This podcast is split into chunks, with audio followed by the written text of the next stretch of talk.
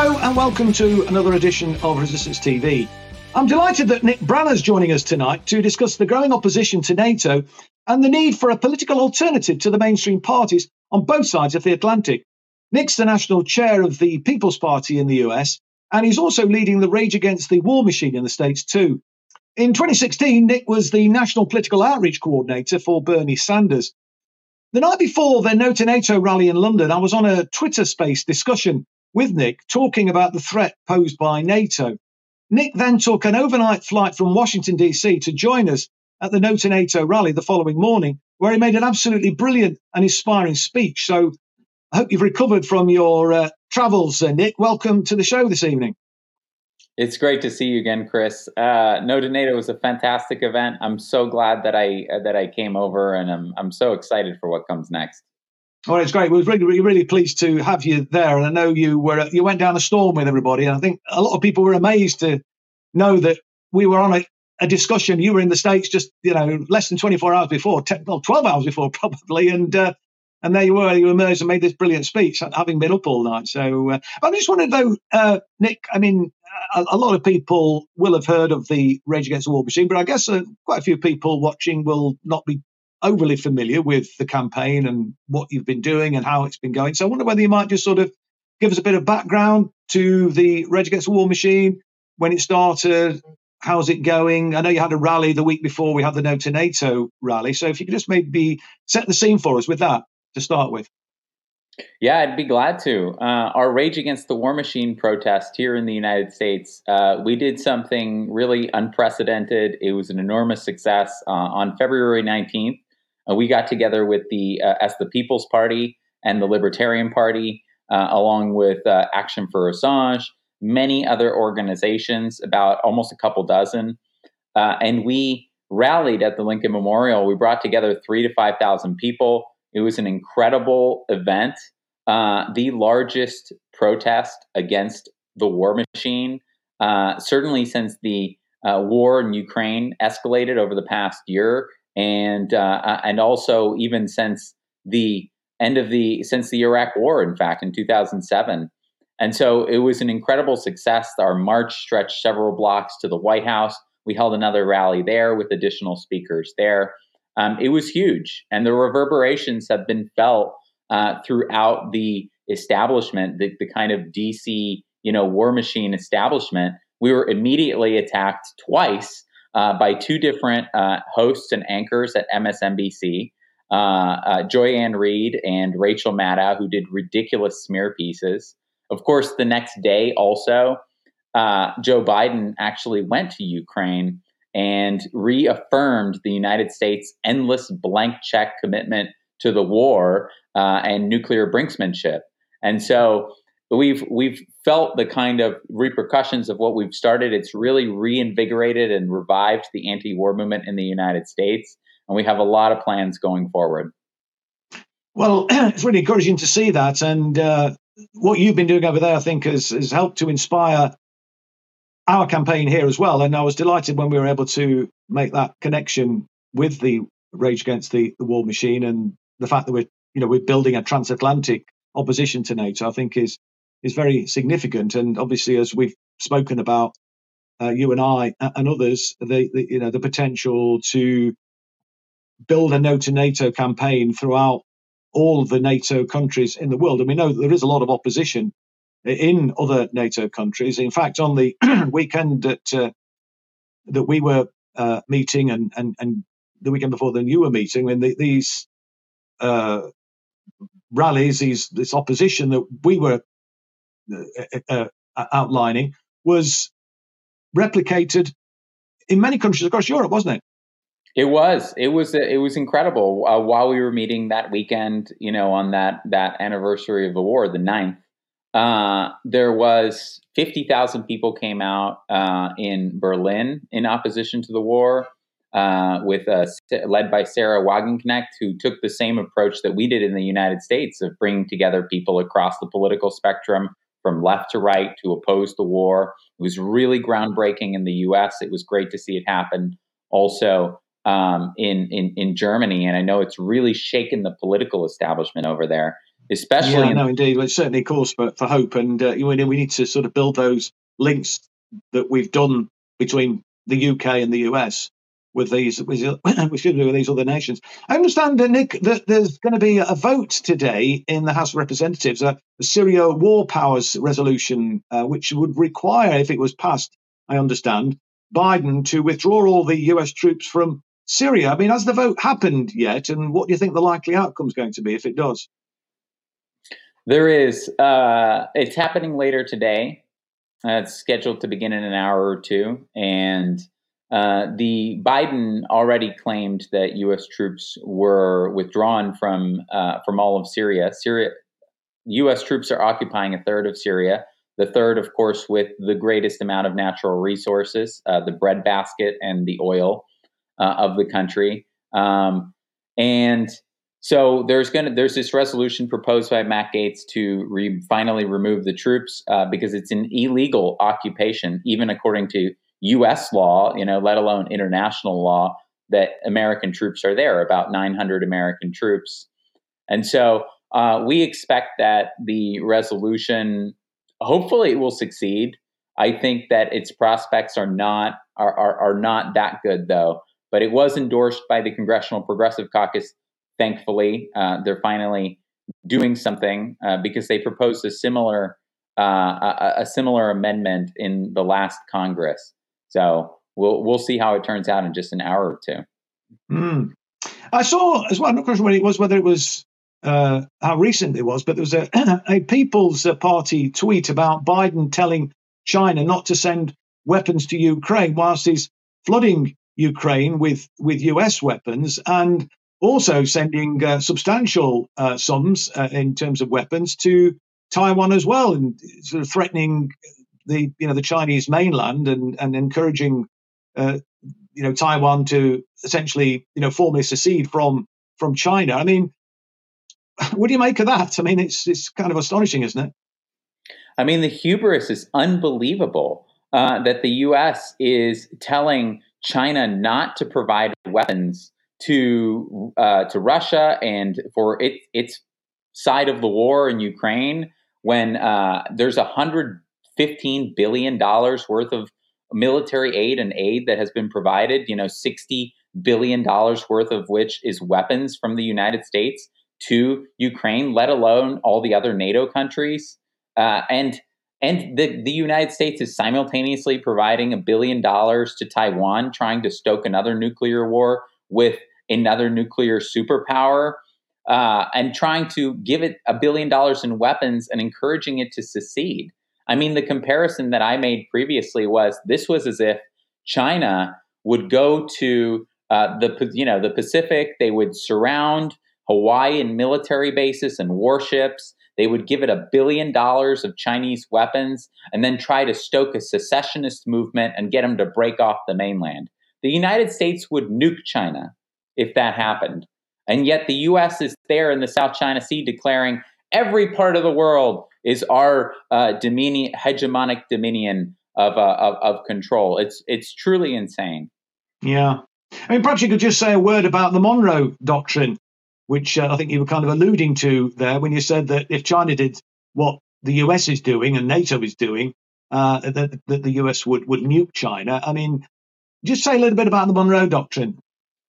Well, that's part of the great tragedy uh, of and irony of the United States is that the United States had its revolutionary beginnings in rejecting British colonialism and breaking off from the crown in 1776 and uh, then you know within within about I mean almost immediately because it was conquering territory to the west that you know was a, a, part of Mexico or Canada or Spain or France, but or and of course the indigenous peoples of of all of, of the Americas. But um, in this but the Monroe Doctrine essentially is still the operating principle of the United States, except it's been expanded to the entire world. The Monroe Doctrine stated that the uh, the the Western Hemisphere was essentially the United States' sole zone of influence, and it wouldn't tolerate other colonial powers in Europe, uh, it, you know, meddling essentially in uh, in Latin America or the Caribbean, and it, it's kind of amazing that, of course, that's not applied or extended to any of the other major powers in the world, be it China or Russia, and that shouldn't exist, of course, for for any country. And so, you know, it's still very much the operating principle of U.S. foreign policy, um, and and it's gone beyond the Monroe Doctrine. Now it's it's a Monroe Doctrine of of global hegemonic control. And yet, the, the propaganda that's pumped out by the corporate media, it, certainly in this country, and, and I think it's the same in the United States as well, is that it's countries like China and Russia that are the aggressor, that they are the, the, the, the real threats to world peace. I know if you look at the historical record, it completely flies in the face of that. But a lot of people seem to buy into this propaganda, don't they? They do, unfortunately, because the media is all corporate controlled, and the media corporations. When you look at them, there's about in the United States, there's six uh, major corporations that control ninety percent of the media. And uh, just to take MSNBC for an example, the media corporations themselves, MSNBC is a subsidiary of General uh, Electric. General Electric may also makes bombs. They also make uh, uh, military gear. And so, of course, that just gives the corporation, General Electric, the parent corporation, a massive incentive to have their propaganda wing, MSNBC, uh, just reporting in favor of more war over and over because it's just acting as the PR agency of the corporation. So, you know that that's why you always have the mainstream media cheering in lockstep with uh, the duopoly in the United States, the Democrats and the Republicans, and, and, and the rest of the military industrial contracting companies, which are all merged together uh, and owned by the same banks and owned by the same parent corporations. But the independent media is making a fight back, uh, uh, uh, aren't they? And certainly in this country, we've got some independent platforms which are getting quite a lot of traction. Obviously, we want to build it up more. We're one of the very small ones that you're speaking with us on tonight. Uh, but but people like Jimmy Dore uh, has got a huge following and uh, you know incredibly charismatic and um, inspirational figure. I think somebody who's had a real life. He's not like a normal, if I can put it in those terms, politician who has most of them, in my experience, uh, you know, often from very sort of privileged background and don't live in the real world. But you know, people like um, Jimmy, of course, come from a working class back- background, done a real job, and has had real difficulties in his life with back problems, health difficulties associated with that, and not being properly insured, etc. And uh, so he's a great spokesperson, I think, for for ordinary uh, working class uh, Americans, um, and has got a big big following, hasn't he? I mean, I know he does lots of video shows, lots of podcasts, but also he's kind of on a relentless sort of tour around the country and doing his live stand up shows. I mean, how how influential are the uh, independent platforms, and how many of them are there over in the states, Nick? I mean, are they are they sort of um, on your page? Are they supporting, you know, the progressive, uh, you know, what you're what you're trying to do in terms of the third party over there? Well, one of the things that brings us together is an opposition to war, uh, and so that's really helped rally the independent platforms to support Rage Against the War Machine and you know opposition to NATO and the war in general. And they're independent media has really emerged in the last um, eight or so years here in the United States, you know, following, of course, the advent of the internet, social media. It's created an entirely different kind of political landscape. The ramifications of that are still reverberating. You know, it still hasn't settled. It's still very much reverberating across society. Uh, the Bernie Sanders campaign, where I was the national political outreach uh, coordinator in 2016, um, it was a product of the internet. It would not have been possible. It was, you know, it was all. It was. It was very close to a political revolution in the United States. Um, you know, Bernie Sanders should have gone independent at the end, run and run as an independent, and broken the two party system. He refused to do it. That was uh, that was his fault. We're where we are because now because of his decision.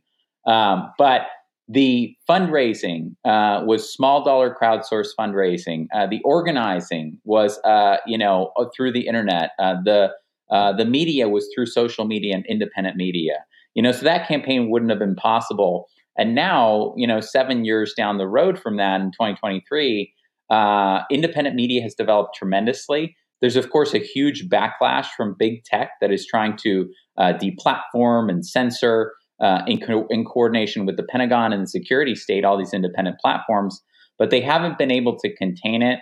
Uh, and so, independent the the kind of influence of independent media has has grown uh, very substantially. For example, Joe Rogan, who's the biggest podcaster in the world, he gets 11 million downloads per episode.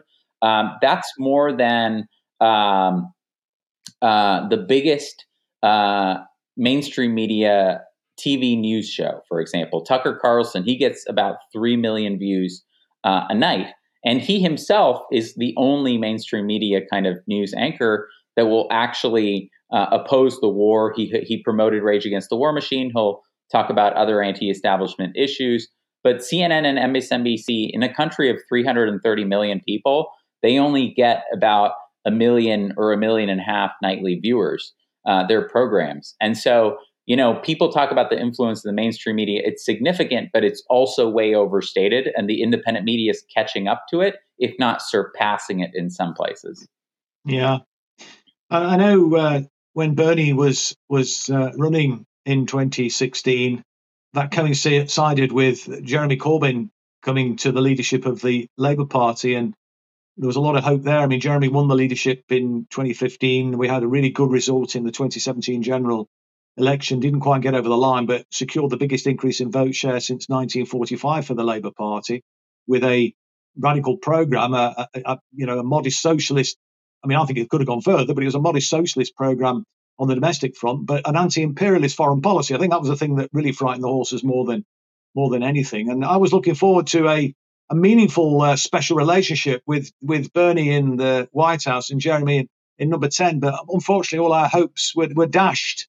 And uh, you know, like you say, we are where we are now. But I mean, I just, you know, just talking on, on, on the issue of the anti-war theme still. I mean, what what we're finding in this country are that there isn't. I mean, well, Jeremy, to be fair to him, is is, is Jeremy Corbyn still speaking out, you know, for against war.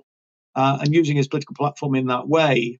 Um, I think it could be maybe stronger in in in, in some of his uh, uh, uh commentary that that he's that he's making, um, uh, rather than a sort of you know the kind of playing on both your houses and sort of almost saying that you know the Russian the Russian um, military operation and you know they're always as respons- almost as responsible as, as NATO. And I think when you look at the record, that that's not the case. I mean, nobody wants war, but this war could have easily been avoided. But, but what we're finding though, so Jeremy's that one voice, he's not in the Labour Party. Well, he's in the Labour Party, but he's not a member of the Parliamentary Labour Party. The weird state of affairs. A Labour, Labour member of the Labour Party, but he's not got the Labour whip, so he's not officially a Labour MP. But there are no Labour MPs and, and no, no other MP um, from any other party that I've seen speaking out for peace, speaking out against war. And we're also finding that a number of the trade unions, the trade union leadership, are similarly banging the pro war drums. It's almost like a, a repeat of what happened in this country in the First World War. I just wondered, Nick, what, what's the situation in the States with regard to the Labour movement in general? What's the Labour movement's position in terms of war, NATO in general? Well, this is a connection that I'm glad you're drawing because few people in the U.S. labor movement, especially in the leadership, do make that connection. Uh, at the end of the Second World War, the United States had about 35% unionization of the workforce, and it's declined since then to about 10%. Uh, and in the private sector, it's only about 6%. And so the labor movement is a, you know, was a once mighty force in the United States during the Depression, coming you know in the 40s and the 50s.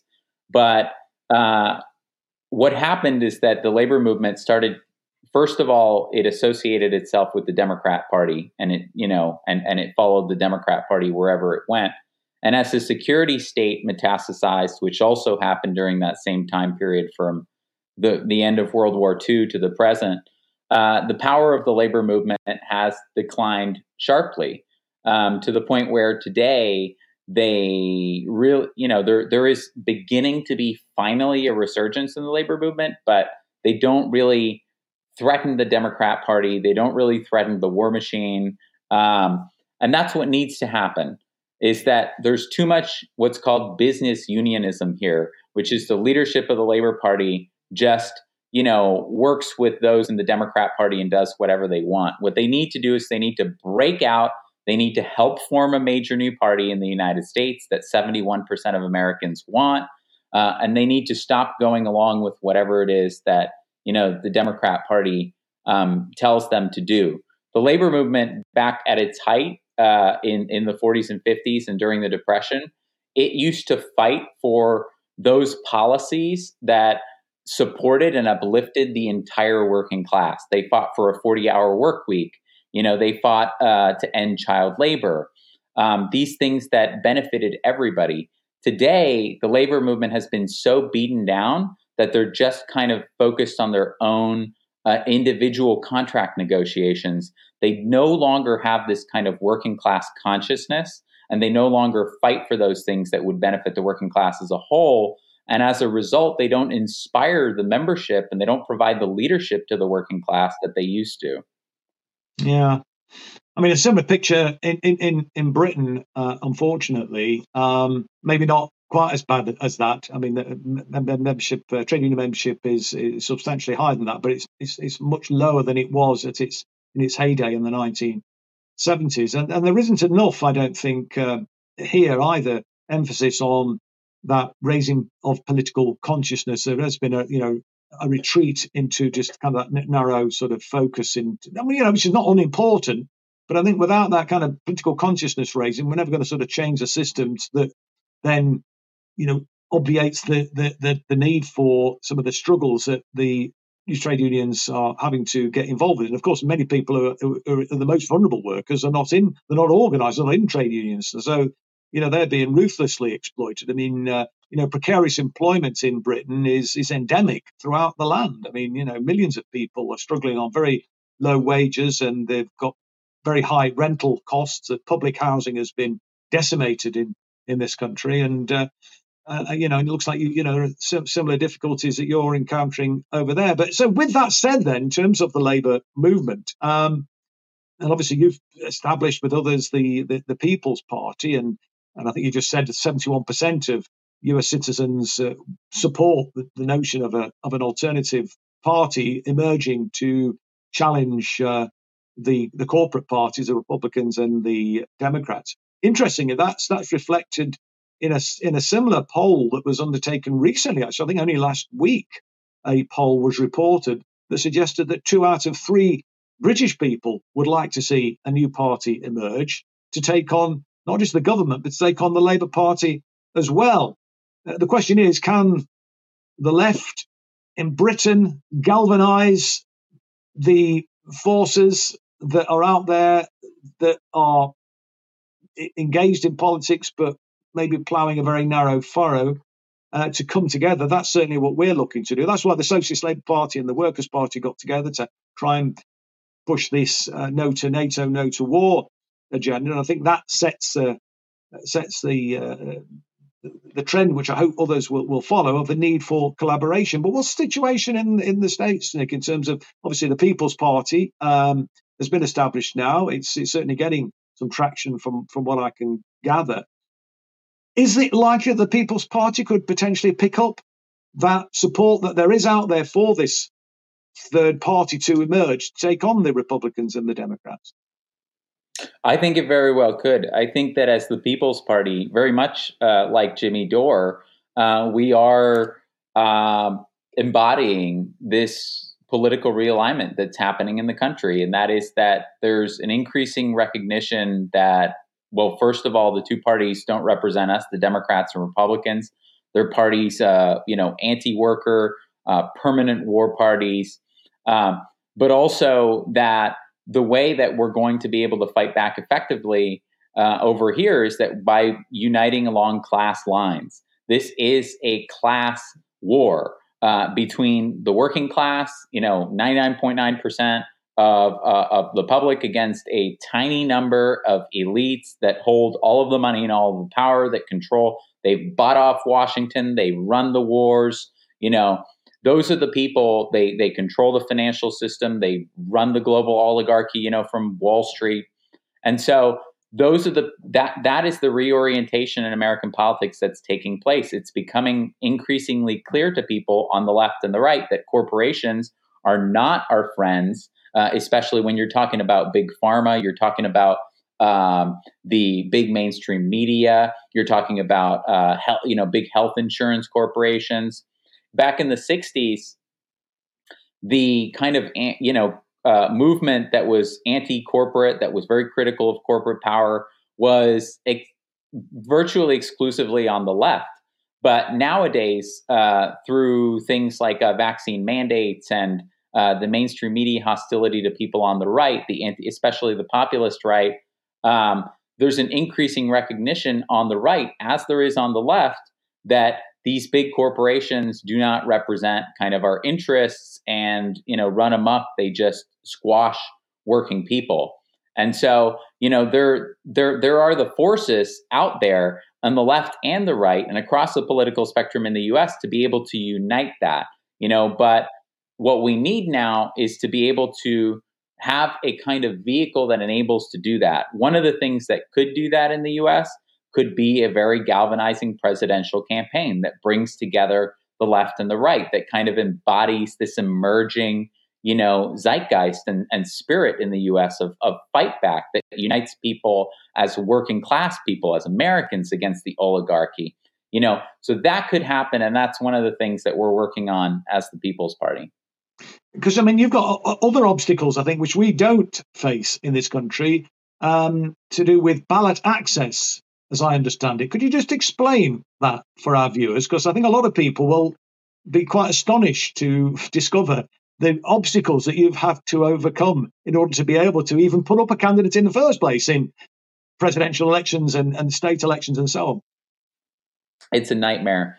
Um, Richard Winger, the number one uh, ballot access expert in the United States, regularly quoted in the mainstream media, uh, he talks about how the US has ballot access practices and ballot access restrictions and barriers that you don't see anywhere else except for you know uh, dictatorships essentially.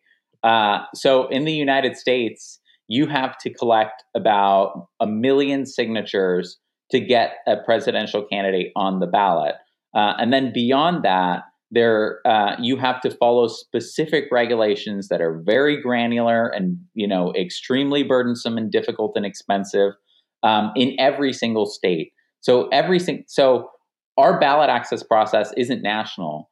Every single state has its own process and you have to get on the ballot in every single state individually and that requires getting you know tens of thousands of signatures in you know every uh, every state um, sometimes you have to get a certain number of signatures in every congressional district within that state.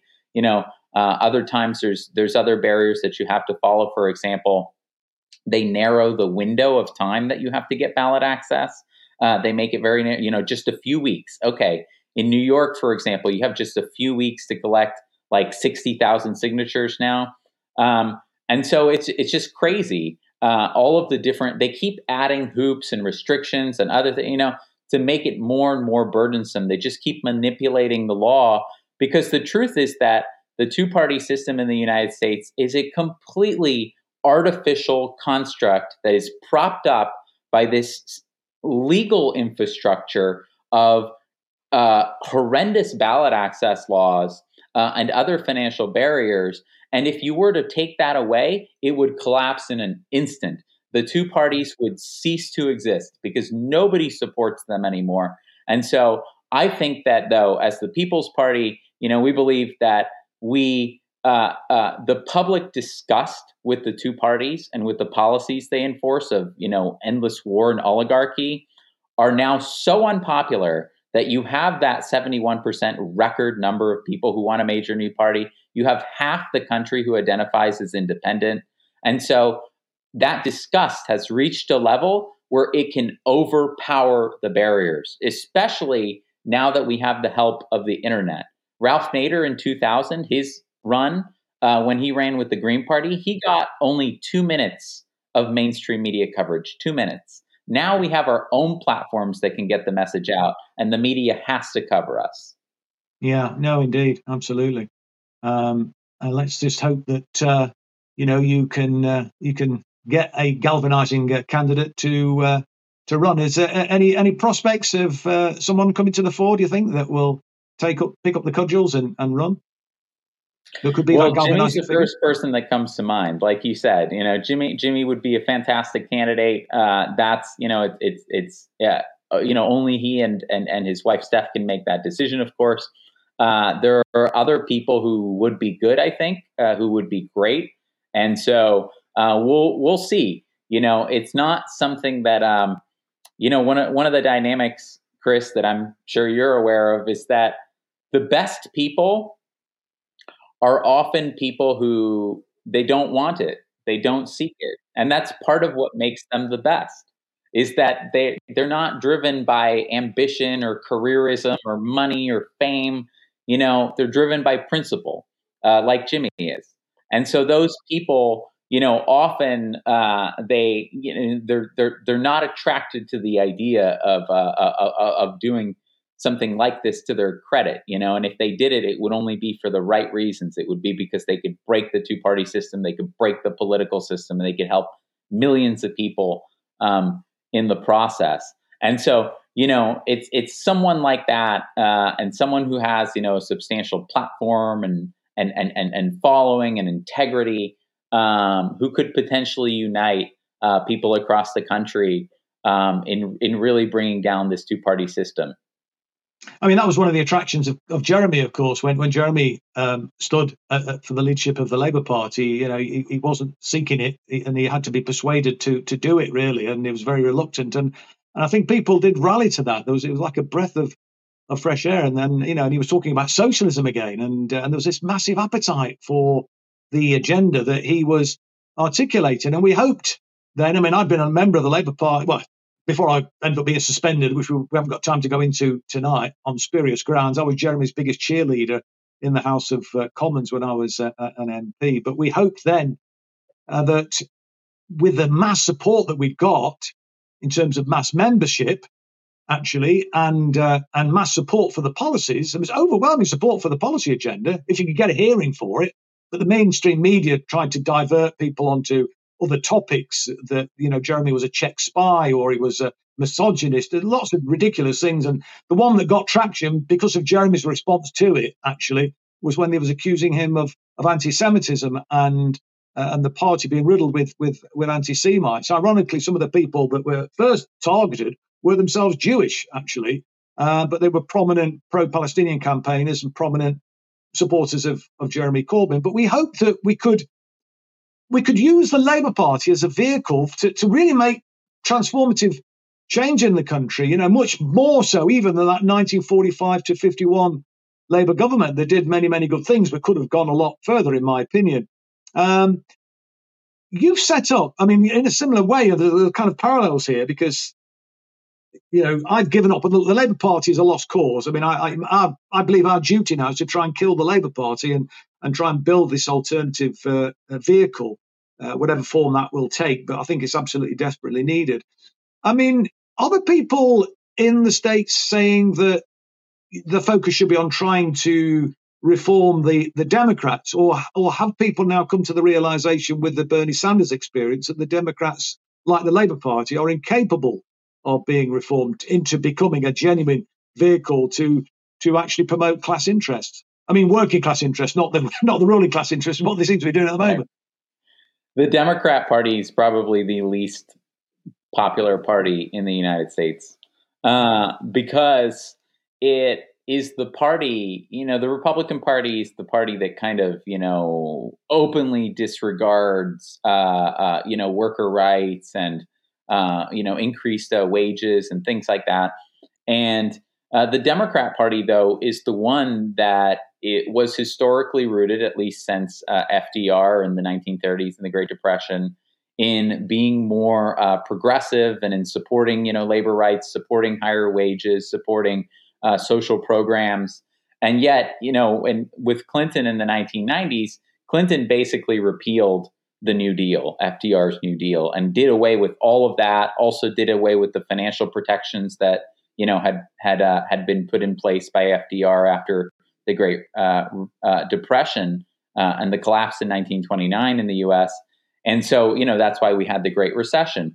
And so, the Democrats repealed their own um, social programs, their own program. Um, and so that's why they're so unpopular is because they claim to believe something different from the Republicans. They claim to feel that urgency that working people feel in this country, and yet they act in a complete in the complete opposite way. And in reality, they just do whatever their donors want. They're completely captured by Wall Street. And so that's why there is such an opportunity. You know, there, is no authentic uh, party, uh, major party on the left here in the United States, but there is an opportunity to form one.